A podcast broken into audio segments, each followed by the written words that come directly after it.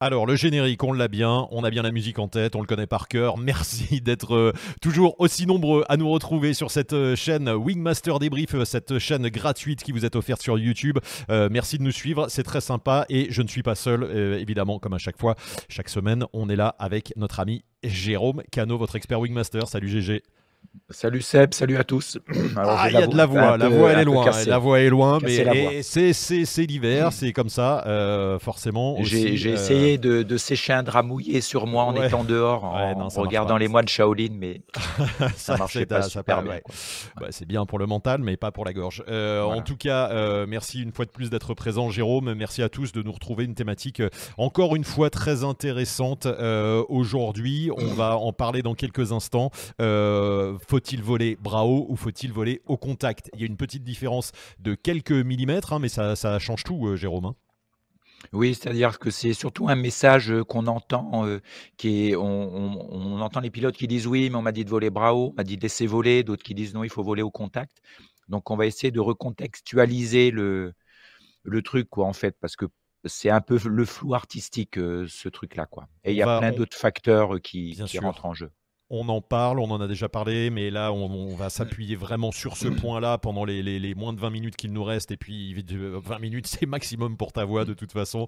Euh, on vous rappelle que ce contenu est gratuit. Abonnez-vous à la chaîne, hein, bien sûr. Euh, cliquez sur la petite cloche pour être informé des nouveaux contenus qu'on vous offre toutes les semaines. Mais surtout, Wingmaster, c'est aussi une masterclass. Donc, si vous ne connaissez pas, si vous n'êtes pas abonné, déjà, un, ça permet de, soutenir cette chaîne. Euh, et puis, on vous offre un contenu exclusif il y a 21 épisodes, 11 heures de vidéo, c'est unique, euh, ça n'existe pas. Ce ne sont pas des tutos, c'est vraiment toutes les techniques de vol de Jérôme euh, qui vous montre. Et euh, c'est décrypté en plein de chapitres, puisqu'il y a des descentes rapides, il y a les ascendances, il y a les décollages, les atterrissages. il y a un chapitre de plus d'une heure sur jouer dans le vent, au sol, hyper formateur. Et tout ça, Jérôme, c'était technique à toi de, pro, j'allais dire, hein, que, tu, que tu montres vraiment en vidéo et avec jusqu'à 8 caméras vol.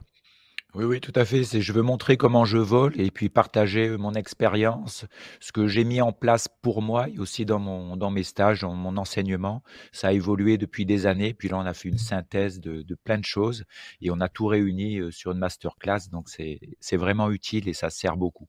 Voilà, et ça permet d'ancrer ce que vous avez appris euh, quand vous êtes en formation, ou ça permet de revoir des techniques également et de se dire tiens, ah ouais, j'avais oublié ça, ou il y a même des messages. Moi, je sais que ça m'a, ça m'a vraiment aidé à des moments où j'entendais euh, ta voix qui me disait ah, il faut faire ça, et effectivement, ça, ça revenait. Donc, ça ancre quelque chose, quoi, profondément. Euh, voilà, entre le, le message qu'on entend, ce qu'on a vu, et puis de revenir voir des détails, en fait, ça permet de, voilà, de faire un bon ancrage, de comprendre et de aller vers des automatismes et on voit, on voit un pro euh, vraiment comment il vole euh, en vol sur, plein d'axes différents. Donc hyper intéressant. Allez voir sur le, sur le site wingmaster.top. C'est le prix d'une journée de, formation. Hein. C'est vraiment pas cher et c'est à vie euh, l'abonnement. Donc n'hésitez pas. voilà qui est dit. On... Jérôme, on va, on va attaquer ce thème. Donc voler bras haut ou au contact. Comme tu le disais, il y a des idées reçues et souvent on entend un atterro raté ou un vol qui s'est pas bien passé. Il y a des gens qui disent ah oui, mais on m'avait dit de voler bras haut. Euh, on m'a toujours dit de voler bras haut. Euh, tiens, en approche, par exemple, euh, c'est vrai que, tu, discutes avec des, pilotes qui se posent et qui peuvent se poser un peu en vrac et dit Ah, mais il fallait voler bras haut. Alors que c'est vrai qu'on voit dans Wingmaster, toi, t'expliques qu'on peut ralentir sa voile et des fois, des gens se disent Ah oui, je peux ralentir ma voile. C'est Donc, il y, a un message voilà, qu'il faudrait peut-être contextualiser, comme tu le disais. Tout à fait. Il y a plein de, de messages, il y a plein de précisions à apporter là-dessus, d'informations. La première, c'est déjà de savoir à quel pilote on s'adresse en fait. Est-ce que c'est quelqu'un qui débute, qui est en formation? Est-ce que c'est quelqu'un qui vole en autonomie, en loisir? Est-ce que c'est quelqu'un qui oriente sa pratique vers la performance? Alors déjà, ça fait trois thèmes, trois manières de voler, trois, trois besoins différents, des objectifs différents. Donc, le message va pas être le même. Donc un pilote débutant, globalement, c'est euh, en partant calme, il vole bras haut. On va pas lui mettre des contraintes, c'est ça euh, et, oui et, oui et non, je dirais. C'est-à-dire que quand on apprend, on va proposer aux, débutants sur ses premiers vols de voler à ce qu'on appelle au contact, d'avoir de descendre un peu les mains pour avoir une sensation dans les mains Et pourquoi on propose ça? C'est simplement parce que l'objectif, c'est qu'il entame, qu'il commence ses virages avec déjà une tension dans les commandes, pour qu'il ait une information sensitive et qu'il parte pas de un flou dans la commande à une dureté dans la commande. Donc, le fait de voler haut, le fait de voler au contact permet au pilote dans ce, dans ce contexte de formation d'avoir une première sensation, de savoir ce qui se passe, de sentir sa voile au-dessus. Donc ça, c'est le premier objectif. Et on lui propose aussi, en approche, c'est ce que je préconise, quand je dis en approche, c'est pas en finale, hein, c'est vraiment pendant la phase d'approche, pour que ce soit plus confortable et plus facile de ralentir sa voile. Donc c'est un peu plus que le contact. Ralentir sa voile, c'est pour aller moins vite, pour avoir une moins bonne finesse et pour avoir le temps de construire son approche de manière euh, moins rapide et avec, avec un angle de planée moins bon. C'est un peu plus facile. Après, on se remettra bras haut dans le final en air calme. Voilà. voilà. déjà, ça, ça c'est un exemple, par exemple. C'est un exemple. Si maintenant on est en, loisir, par exemple, c'est-à-dire qu'on va loisir, je vais dire qu'on va essayer de rester en l'air, on va voler sur site, on va enrouler des thermiques, on va faire du soaring, etc. Là, on va avoir besoin pour enrouler un thermique aussi de ralentir sa voile. On ne va pas enrouler bras haut. Pourquoi? Parce que quand on enroule bras haut, on a une vitesse qui est trop importante, donc des rayons de virage trop grands. Et des fois, on n'arrive pas à rester dans le thermique. Alors quand on arrive là à ralentir sa voile, donc on est plus, plus que le contact, hein, on va ralentir sa voile, on va commencer à exploiter de manière plus efficace les ascendances. Voilà. Ensuite, dans le loisir, quand on va faire des lignes droites, par exemple, va rentrer en jeu maintenant euh, peut-être un critère de performance, c'est-à-dire de finesse, aller le plus loin possible. Donc là, il va falloir se mettre bras haut, c'est-à-dire pas au contact du tout, vraiment laisser le bord de fuite libre pour avoir, parce qu'on a comme objectif la meilleure finesse, donc les meilleures finesses de voile en ce moment sont bras haut. C'est pas au contact. Donc, on va laisser voler la voie. Il, y a, effectivement aussi, euh, pour, pour, pour, reprendre ce que tu dis, Jérôme, euh, euh, une idée reçue qui, qui date d'un de, certain temps. C'est-à-dire qu'il y a un moment, des voiles anciennes, peut-être, on disait il faut voler au contact ou avoir un peu de pression sur les freins. Tandis que maintenant, les voiles, c'est des avions de chasse et l'idée, c'est de laisser bras haut et on va pas se prendre la voile sur la gueule. Hein, Alors, c'est pas, c'est pas possible. Hein. C'est voilà, c'est pas pour la même chose. C'est-à-dire que maintenant, la finesse max des voiles est bras haut en fait, et non pas freiner comme il y a 10-15 ans où il fallait freiner sa voile pour avoir sa meilleure finesse. Le matériel a évolué, c'est un truc, un thème qu'on va aborder aussi. Donc, ce qui fait que les voiles ont leur meilleure finesse bras. Donc, ça peut gêner en fait quand on est en approche, quand on enroule un thermique, etc. Puisque là, l'objectif, par exemple, en thermique, c'est de rester dans le thermique. C'est pas d'avoir la meilleure finesse.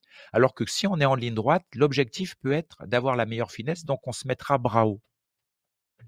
La question, c'est de savoir quand est-ce que dans cette ligne droite, en loisir, en loisir performant, on va ralentir sa voile dans cette ligne droite? Eh bien, ça va dépendre de l'objectif, c'est-à-dire quelles sont les priorités. Si l'aérologie n'est pas très turbulente, on va laisser la voile faire, on va laisser la voile bouger et on va rester bras haut. On ne va intervenir au frein que pour rattraper son cap, par exemple, ou pour limiter des mouvements de tangage. Si l'aérologie devient très turbulente, c'est-à-dire qu'il y a des risques de fermeture, par exemple, de mouvements de voile importants, là, on va remettre en cause le fait de voler bras haut, donc on va ralentir sa voile pour augmenter son angle d'incidence, pour la ralentir et pour avoir une position de main qui va nous permettre soit de freiner plus, soit de remonter les mains. Donc là, on va rentrer dans ce qu'on appelle du pilotage actif. Donc l'objectif à ce moment-là n'est plus d'aller loin, d'aller en allant vite avec la meilleure finesse, c'est plutôt de contrôler sa voile parce que la priorité a changé. La priorité maintenant devient à contrôler la voile et éviter des fermetures, par exemple.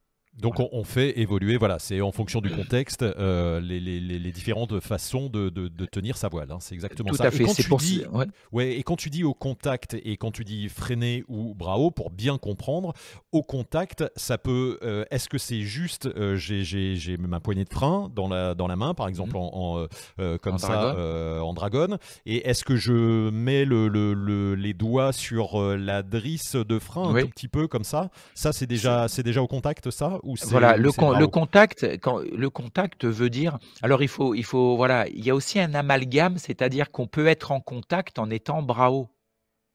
En, ayant une position bras haut, on eh peut être au contact. C'est pour ça qu'il faut différencier les choses. Le contact, c'est juste un peu le poids de la main euh, sur le sur le. Euh, ça veut dire une, une sensation une sensation de dureté dans la commande. Donc elle apparaît en général avec les voiles, c'est à peu près au niveau des épaules, au réglage entre oreille et épaule maintenant avec le réglage des voiles puisque la garde de frein est fait environ 10-15 cm donc il faut descendre les mains main en dragonne avec le haut de la main au niveau de la mâchoire à peu près. Ça c'est le contact. Le freinage lui le premier freinage va apparaître au niveau des épaules pour vous donner une idée et donc c'est vrai que rien qu'avec le poids de la main, on voit le volet de frein qui, euh, qui est un qui tout, disparaît. qui est très léger, quoi, qui, est voilà. très léger. Voilà, il y a un petit, tout à fait. Un petit peu de volet et ça, ça suffit à être au contact en fait. C'est le contact et c'est même avant le volet de frein, c'est retendre la drisse de frein. C'est quand elle est tendue, on a une sensation dans la commande. Quand on est bras haut, on n'a pas de sensation dans la commande, on a un flottement dans la commande, donc on n'a pas d'information de la voile. Voilà, c'est bien différencier le bras haut, le contact et le premier freinage. C'est trois positions qui n'ont rien à voir, oui. Bien sûr, et ça c'est important aussi, j'allais dire, en cas d'incident de vol, euh, sur des voiles A et B où on dit il faut qu'il n'y ait pas d'action sur la commande. Ça veut dire que relever les mains euh, bras haut, c'est vraiment bras haut et c'est pas garder un petit contact. Quoi. C'est, on, libère tout, hein. ça c'est important aussi de le Alors, dire. Alors, pour reposer cette, cette truc-là, c'est-à-dire que dans ce qu'on a dit tout à l'heure, quand l'aérologie devient forte, avec des risques de fermeture par exemple, donc la priorité va être l'anticipation des incidents de vol. Il va falloir ralentir sa voile. Hein. Donc là, on est peut-être en dessous des épaules. Et ça, ça va permettre d'anticiper les fermetures, etc. Ensuite, si on a un incident de vol, une fermeture par exemple, il va pas falloir se jeter sur les freins. la priorité va être, va changer, va être par exemple de garder son cap. Donc peut-être garder son cap, c'est un freinage que d'un côté, c'est un transfert de poids à la sellette. C'est si on est sorti du domaine de vol, c'est-à-dire que en gestion d'incident de vol, si on est sorti en domaine de vol, il va falloir relever les mains dans un premier temps pour laisser la voile faire et agir dans un deuxième temps. Pour cette fois, la priorité sera d'éviter le surpilotage. Le surpilotage apparaît justement, comme tu le dis, quand on garde du frein, par exemple, main aux épaules, alors qu'on est sorti du domaine de vol. Peut-être que ce freinage, qui n'est pas très important, va, euh, va permettre, mais le mot n'est pas permettre, mais va garder le pilote et la voile hors du domaine de vol. C'est pas ce qu'on veut. Donc, il faut repasser par une position bras haut complète. Bon, au moins c'est clair. On a voilà le contexte, les différents contextes, les différentes positions de main. On a on a bien compris. Euh, quand est-ce que alors j'imagine que euh, là on n'est pas en direct, mais il y a plein de questions qui vont se poser comme on les a à chaque fois. Euh, du moi on m'a dit qu'il fallait que je sur cette voile là que je vole au contact ou que je freine un petit peu ou que quelle est ta préconisation? Donc voile moderne aujourd'hui, une voile A B on va dire loisir. On vole haut comme tu l'as expliqué. Il n'y a pas de n'y a pas de souci là-dessus. On oublie toutes les autres idées. Dans ta phrase, il y a deux phrases. Là, je peux pas. et oui, il y a, y a deux, deux orientations. C'est-à-dire que avec n'importe quelle voile, compétition, voile de loisir, voile pour apprendre, on peut voler bras haut en air calme, ça pose pas de problème. On est d'accord. Ça pose aucun problème. Bien sûr. On a sa meilleure finesse. Ensuite, l'autre question, c'est euh, je m'en rappelle plus d'ailleurs. Oui, je ne peux pas donner une recette, une manière de faire pour tous les pilotes, pour toutes les voiles, pour tous les objectifs. C'est ça qui est impossible. Et c'est souvent ce qu'on nous demande. On nous dit oui, euh, allez, euh, c'est quoi la recette? Comment je fais? Quel est le truc qui me sort de tout Qui me permet d'avoir la meilleure finesse, mais en même temps de ne pas prendre la voile sur la gueule, de gérer les incidents de vol, d'enrouler un thermique? C'est pas possible. On fait évoluer en fait en fonction d'adaptation. C'est ça.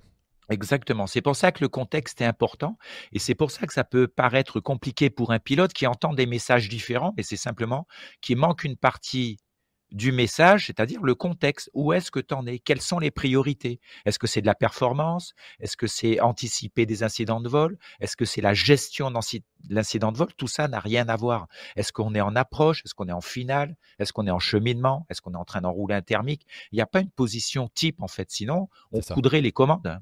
Bien sûr. On n'aurait qu'à coudre les commandes et ça serait réglé. Et, c'est important de le dire, et c'est vrai qu'on le, et moi je le vois avec les amis euh, qui, progressent et qui ont 2, 3, 4, 5 ans, euh, et qui, et on en a parlé au tout début, hein, le message de Ah, mais on m'a dit qu'il fallait voler Bravo, mais oui, mais tu as pris des cours euh, il y a 5 ans, et maintenant il faut faire évoluer ta pratique. Donc il y a aussi sa pratique personnelle qui évolue. Hein, on alors l'évolution du pilotage, si on part du débutant jusqu'à la performance, en fait, ça va changer. En fait, c'est-à-dire que quand on fait ses premiers vols, on va dire, on va dire aux gens, on va dire au pilote, reste bras haut quasiment tout le temps pour pas qu'il appuie dessus, pour pas que ça bouge. Donc, il va peu utiliser ses commandes. Ensuite, au bout du dixième, du quinzième vol, on va commencer à, à apparaître le contact. Tu vas voler au contact dans les lignes droites. Voilà. Et au fur et à mesure que on va progresser, qu'on va changer les endroits où on vole, le type d'aérologie qu'on fréquente, etc., on va commencer à découvrir le bras haut et le plus de freinage. Et donc, on va moins utiliser le contact finalement, puisque c'est une position qui sert à rien en fait. On n'est pas en finesse max et c'est pas assez freiné pour gérer les incidents de vol. Donc, c'est comme ça que le truc évolue en fait. Et pour aller plus loin après dans la performance pure, où on va même beaucoup moins toucher les commandes à part gestion des incidents de vol et enrouler des thermiques. Et dans toutes les lignes droites, on va mettre les mains sur les élévateurs arrière pour piloter aux arrières et non plus aux freins. C'est pour ça c'est une, une, nouveauté ça.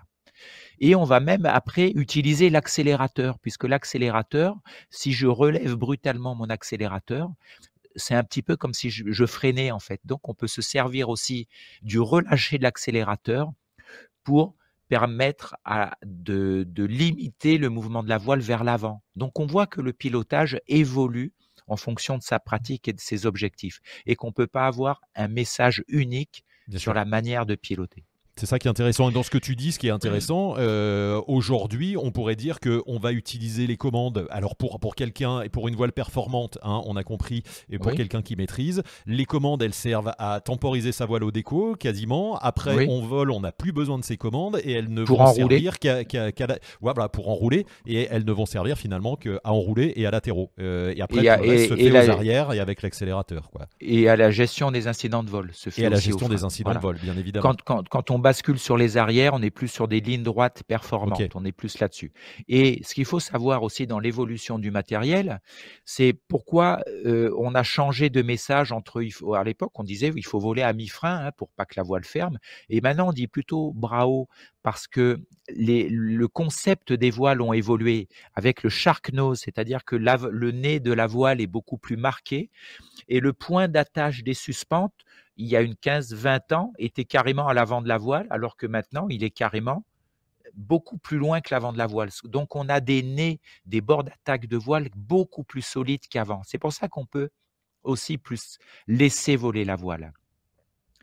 Il y a ça aussi. L'autre chose aussi, c'est que le nombre de suspentes diminue. Bien sûr. Ça, c'est l'évolution du matériel. C'est-à-dire que, pour vous donner une idée, maintenant, une voile END et, voile de, et une voile de compétition CCC, elles sont toutes en deux lignes élévateur avant, élévateur arrière. C'est pour ça que on va maintenant le pilotage aux élévateurs arrière devient une pratique, mais qui est euh, nécessaire. C'est pas c'est pas un jouet, c'est pas une, une option, c'est qu'on pilote comme ça. Et on voit apparaître maintenant des ENC2 lignes. Les premières on viennent d'apparaître là début d'année. On salue Air Design, entre autres, voilà, qui vient d'en sortir avec, euh, qui vient de sortir la Volt 4 qui est une ENC en deux lignes. Donc ça fait apparaître le pilotage aux arrières. Et on voit apparaître aussi maintenant, début 2022, euh, des voiles ENB Sport en 2,5 lignes, c'est-à-dire trois lignes au milieu et deux lignes sur les extrémités.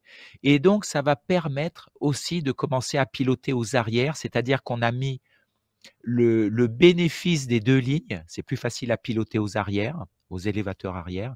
On a mis le bénéfice des deux lignes sur une partie de la voile en loisir. Donc on voit que le pilotage, avec l'évolution du matériel, on utilise les concepts des voiles de compétition et tout, et ça descend dans les voiles de loisir pour des avantages performance et euh, accessibilité et pilotage. Et donc, il va bien falloir faire évoluer aussi son pilotage. Le truc, c'est qu'il y a une énorme inertie entre les évolutions du matériel et ce qui arrive dans le grand public. Des fois, il y a 10 ans d'écart. C'est pour ça que ça fait des flous dans les messages, en fait.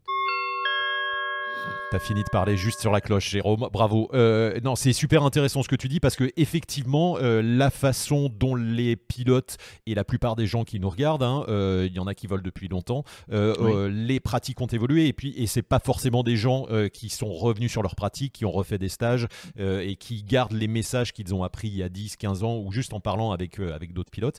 Et donc il y a des façons qui de, de, piloter qui ont vraiment changé, qui évoluent, qui vont encore changer comme tu le dis. Bien sûr. le matériel va changer et il s'est affiné, la voile est devenue vraiment une aile d'avion et donc on, on, ne pilote vraiment plus de la même façon. Donc tous ces messages anciens, il faut les il faut remettre à jour toute cette toute cette Exactement. On est là pour ça. Euh, il y a Wigmaster et il faut aller faire des stages avec euh, avec des pros pour, continuer à voler hein. et, et s'y intéresser en fait. C'est-à-dire se dire, tiens, est-ce que j'ai, je viens de, d'acquérir une voile en 2022, une voile de loisir? Qu'est-ce qui a changé? Est-ce que le pilotage a changé? Est-ce qu'on peut faire autrement? Est-ce qu'il y a d'autres méthodes? Est-ce que, etc. Donc, il faut s'y intéresser. C'est pour ça que euh, ce qu'on peut peut-être conclure là-dessus, c'est de dire pour chaque pilote, recontextualiser où est-ce que vous en êtes, quelles sont vos priorités dans votre pratique, quels sont vos objectifs, et vous allez voir que le pilotage va devoir s'adapter à euh, ces priorités-là.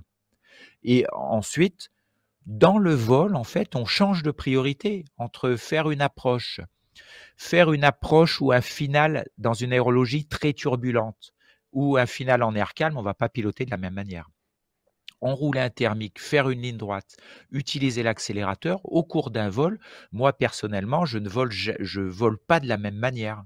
Bien sûr. Quand je suis en ligne droite, mon objectif va être la performance, donc ne pas trop toucher mes freins, mais plutôt être sur mes arrières et utiliser mon accélérateur. Quand je suis en thermique, j'utilise que mes freins, mon transfert de poids, etc. Il faut que je ralentisse ma voile.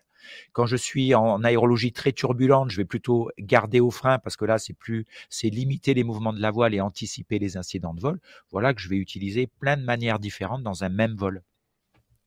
On a très bien compris le message, mm. Jérôme. Voilà, il n'y a pas de, de, recette miracle et il n'y a pas de euh, je vole ou bravo ou je vole au contact. Le débat, il est infini. Et effectivement, on a bien compris qu'il fallait contextualiser sa pratique, sa, son type de voile, son type de, euh, la météo, etc. Tout ce qui peut, tout ce qui peut arriver. Euh, c'est très clair. J'espère que pour vous, bah, c'est clair également. Si vous avez des questions, n'hésitez pas à nous écrire dans, les commentaires. Hein. Jérôme, Jérôme y répondra. Si vous êtes abonné Wingmaster, bien sûr, vous le savez vous avez euh, la communauté Wingmaster et vous pouvez accéder directement, euh, pareil, aux questions avec Jérôme et il vous répondra euh, en direct. En tout cas, la, thématique est super intéressante et inépuisable. On, pourra y revenir encore en direct. Voilà, avec des questions cette fois de, nos amis pilotes en live. Merci de nous avoir suivis pour, pour ce contenu hyper intéressant. Merci Jérôme, une fois de plus, pour ton expertise.